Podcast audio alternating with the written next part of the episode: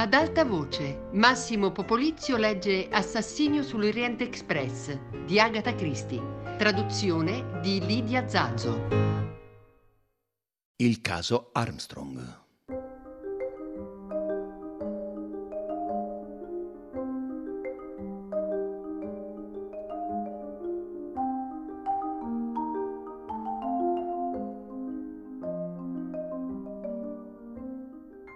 Trovarono Monsieur Book che stava finendo di mangiare una frittata. Ho pensato fosse meglio far servire subito il pranzo nel vagone ristorante, disse. E dopo potrà essere evacuato e Monsieur Poirot potrà procedere all'interrogatorio dei passeggeri. E nel frattempo ho ordinato di portarci qui qualcosa da mangiare. Un'idea eccellente, disse Poirot. Né lui né Constantin avevano appetito e il pasto venne consumato in fretta. Ma solo mentre sorseggiavano il caffè Book affrontò l'argomento che occupava i loro pensieri. E bien? chiese. Eh ho scoperto l'identità della vittima. So perché quell'uomo è stato costretto a lasciare l'America. Ah, e chi era? Ricorda di aver letto della piccola Armstrong. Quello era Cassetti, l'uomo che assassinò la piccola Daisy Armstrong. Ah, adesso ricordo una storia terribile, sebbene non ne rammenti i particolari. Il colonnello Armstrong era inglese, decorato con la Victoria Cross. Era mezzo americano perché sua madre era figlia di W. K. Vanderalt, il milionario di Wall Street. Armstrong aveva sposato la figlia di Linda Arden, la più famosa attrice tragica americana del suo tempo. Vivevano in America e avevano una bambina che idolatravano. A tre anni la piccola fu rapita e una somma incredibilmente alta venne chiesta come riscatto. Eh, non vi annoierò con tutte le complicazioni che seguirono. Arriverò subito al momento in cui, dopo che la famiglia ebbe pagato l'enorme somma di 200.000 dollari, venne trovato il corpo della bambina, morta da almeno 15 giorni. L'indignazione del pubblico raggiunse il parossismo, ma il peggio doveva ancora venire. La signora Armstrong aspettava un altro figlio. A causa del colpo ricevuto, diede alla luce prematuramente un bambino morto e morì lei stessa. Il marito, distrutto dal dolore, si uscise. Mendier, che tragedia! Adesso ricordo, disse Monsieur Book, e c'è stata anche un'altra morte, se non sbaglio. Sì, una sventurata cameriera svizzera o francese. La polizia era convinta che sapesse qualcosa del delitto. Non volevano credere alle sue isteriche smentite. Alla fine, in preda alla disperazione, la povera ragazza si gettò da una finestra e morì. In seguito venne dimostrato che era innocente e non aveva niente a che vedere con il delitto. Circa sei mesi dopo, quest'uomo, Cassetti, fu arrestato come capo della banda che aveva rapito la bambina. Avevano usato lo stesso sistema in passato. Se la polizia era sulle loro tracce, uccidevano il prigioniero, nascondevano il corpo e continuavano a esigere più denaro possibile prima che venisse scoperto il delitto. Che sia ben chiara una cosa, amico mio. Cassetti era il vero colpevole, ma grazie all'enorme fortuna accumulata e all'influenza che esercitava su molte persone, fu assolto per qualche vizio di forma. Ciò non di meno sarebbe stato linciato dalla folla se non fosse stato tanto abile da fuggire. Adesso mi rendo conto di quanto è accaduto. Ha cambiato nome e ha lasciato l'America. Da allora è diventato un gentiluomo agiato che viaggiava all'estero e viveva di rendita. Ah, che l'animal! Il tono di Monsieur Book trasudava disgusto. Non posso certo rammaricarmi che sia morto. Ne convengo con lei. Tu de mem. Non era necessario che venisse ucciso proprio sull'Orient Express. Eh, c'erano altri posti. Poirot sorrise. Si rendeva conto che Monsieur Bouc non vedeva le cose in modo imparziale.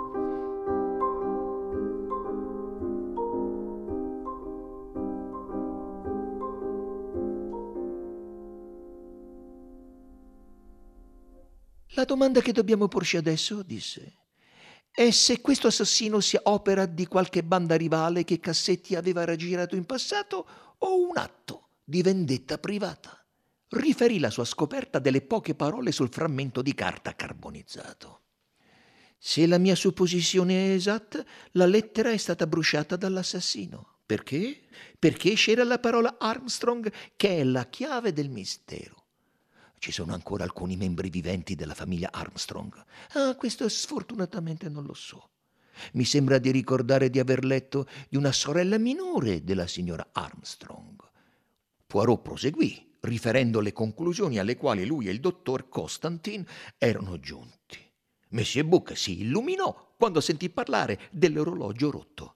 Sembra rivelarci con estrema esattezza l'ora del delitto. Ah sì, disse Poirot, cade davvero a proposito. Nel suo tono c'era qualcosa di indefinibile che indusse gli altri due a fissarlo incuriosito. Lei ha detto di aver udito con le sue orecchie Ratchet parlare al controllore all'una meno venti. Poirot riferì esattamente quanto era accaduto. Beh, disse Monsieur Book, questo dimostra almeno che quel Cassetti, o Ratchet, come continuerò a chiamarlo, era senza alcun dubbio vivo all'una meno venti.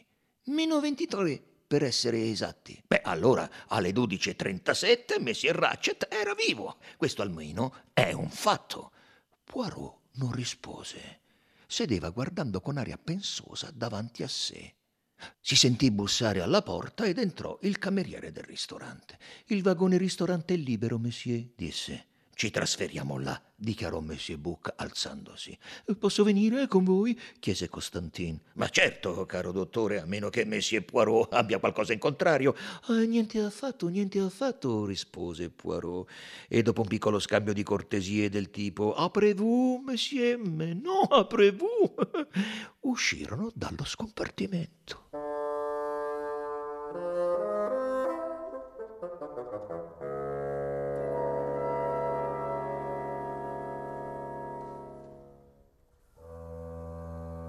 Le deposizioni.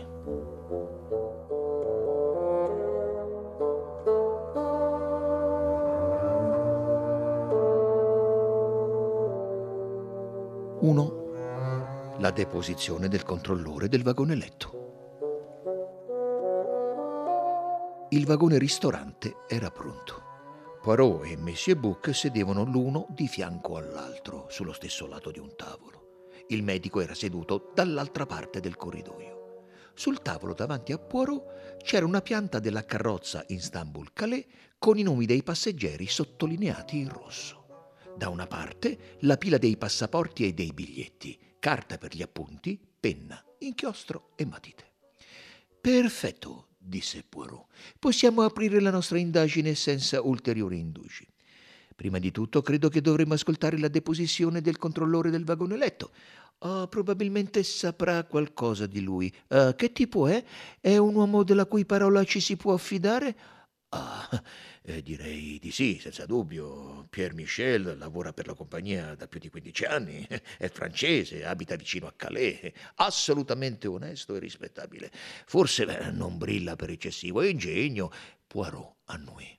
Bene, disse. Sentiamolo. Pierre Michel aveva riacquistato un po' della sua sicurezza, ma era ancora molto nervoso. Mi auguro che Messie non pensi che da parte mia ci sia stata qualche negligenza, disse nervosamente, mentre il suo sguardo si spostava da Poirot a Monsieur Bouc. È una cosa terribile quella che è accaduta. E mi auguro che Messie non pensi che possa ripercuotersi in qualche modo eh, su di me. Dopo aver placato i timori dell'uomo, Poirot incominciò a interrogarlo. Volle sapere innanzitutto il nome e l'indirizzo di Michel, da quanto tempo era in servizio e da quanto tempo su quella linea. Erano particolari eh, che conosceva già, ma eh, queste domande servivano a mettere il controllore a proprio agio.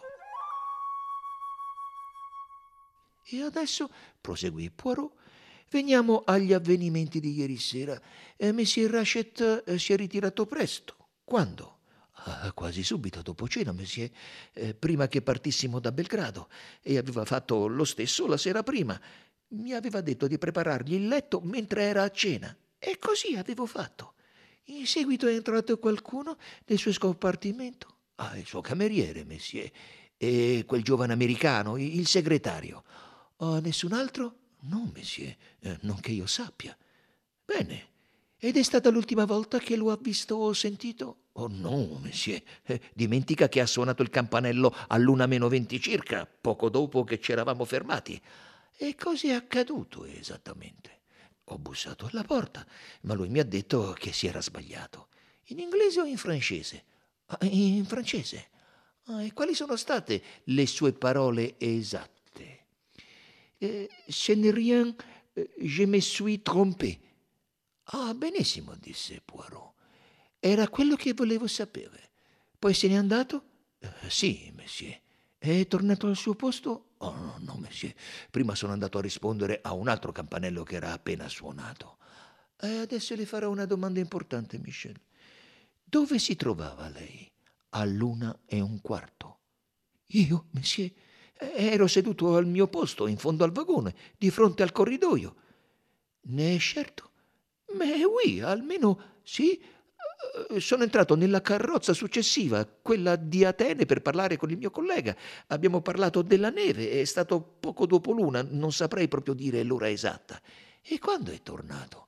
Ah, è suonato uno dei campanelli, messie, ricordo di averlo già detto. Eh, era la signora americana, eh, aveva suonato più volte. Ricordo, disse Poirot. E poi e poi, messie, eh, ho risposto alla sua chiamata e le ho portato dell'acqua minerale. E circa un quarto d'ora dopo ho preparato il letto in un altro scompartimento, eh, quello del giovane americano, il segretario di Monsieur Ratchet. Ah, Monsieur McQueen era solo nel suo scompartimento quando lei è andato a preparargli il letto? C'era con lui il colonnello inglese del numero 15. Si erano intrattenuti a parlare. E che cosa ha fatto il colonnello dopo aver lasciato Monsieur McQueen? È tornato nel suo scompartimento. Il numero 15 è molto vicino al suo posto, vero? Sì, messie, è il secondo scompartimento dalla fine del corridoio.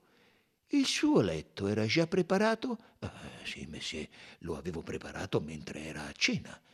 A che ora è accaduto tutto questo? Eh, non saprei dirlo con certezza, messie. Senza dubbio, non più tardi delle due. Oh, e in seguito? In seguito sono rimasto seduto fino al mattino, monsieur. Non è ritornato nella carrozza di Atene? No, oh, monsieur. Forse ha dormito. Non credo, monsieur. Il treno era fermo e questo mi impedisce di sonnecchiare come faccio di solito. Ha visto qualche viaggiatore passare nel corridoio? L'uomo rifletté un momento. Uh, una delle signore è andata alla toilette in fondo al corridoio, credo. Quale signora? Uh, non lo so, monsieur. Era all'altra estremità del corridoio e mi voltava le spalle. Indossava un kimono scarlatto con dei draghi ricamati. Poirot annui. E poi? Ah, niente, messie, fino al mattino. Uh, ne è certo? Ah, scusi, messie, lei ha aperto la porta e guardato fuori per un attimo. Bene, amico mio, disse Poirot. Mi chiedevo se lo avrebbe ricordato. Oh, fra parentesi, ero stato svegliato da qualcosa di pesante che sembrava essere caduto contro la mia porta. Ha idea di che cosa potesse trattarsi? L'uomo lo fissò stupito. Ma non c'è stato nulla, Messie. Nulla, ne sono certo. Ah, in tal caso deve essere stato un cauchemar, disse filosoficamente Poirot. A meno che, intervenne Monsieur Bouc, non abbia udito qualcosa nello scompartimento accanto al suo. Poirot non prese in considerazione quelle ipotesi, forse non voleva farlo davanti al controllore del vagone letto. Passiamo a un altro punto, disse. Se ieri sera un assassino fosse salito sul treno, è assolutamente certo che non avrebbe potuto scenderne dopo aver commesso il delitto? Pierre Michel scosse il capo né che possa essere nascosto da qualche parte sul treno. È stato perquisito con cura, dichiarò Monsieur Bouc. Rinuncia a quest'idea, amico mio. Inoltre, disse Michel, nessuno potrebbe salire sul vagone letto senza che io lo vedessi. Quando è stata l'ultima fermata? A Vinkovci. E a che ora? Oh, saremmo dovuti partire da lì alle 11.58, ma a causa del maltempo eravamo in ritardo di 20 minuti. Qualcuno sarebbe potuto entrare da un'altra parte del treno. No, monsieur. Eh, dopo cena la porta di comunicazione fra le carrozze ordinarie e i vagoni letto viene chiusa. E lei è sceso dal treno a Vinkovci? Eh, sì, monsieur, sono sceso sul marciapiede come al solito, fermandomi accanto al predellino. E lo stesso hanno fatto gli altri controllori. E la porta davanti? Quella accanto al vagone ristorante? Beh, è sempre chiusa dall'interno. Eh, adesso non è chiusa. L'uomo sembrò stupito, poi il suo volto si rischiarò. Senza dubbio uno dei passeggeri l'ha aperta per guardare la neve. Probabilmente, disse Poirot, tamborellò sul tavolo per qualche minuto.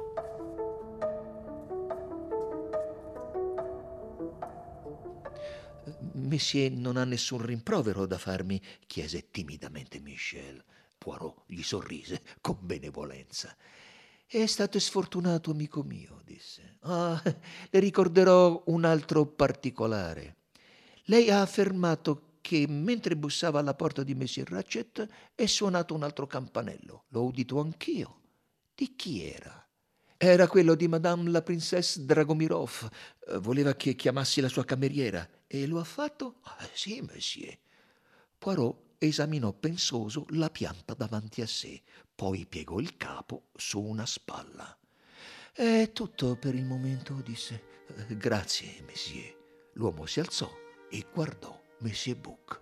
Non si preoccupi, disse quest'ultimo. Non mi sembra che ci sia stata alcuna negligenza da parte sua.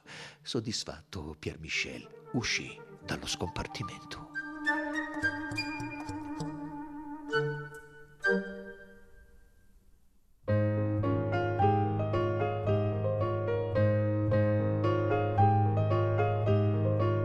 Massimo Popolizio ha letto Assassinio sull'Oriente Express di Agatha Christie, a cura di Fabiana Carobolante, Jacopo De Bertoldi, Lorenzo Pavolini e Chiara Valerio, regia di Luigi Iavarone. Tutte le puntate sul sito di Radio 3 e sull'app Rai Play Radio. Ad alta voce è un programma Rai Radio 3.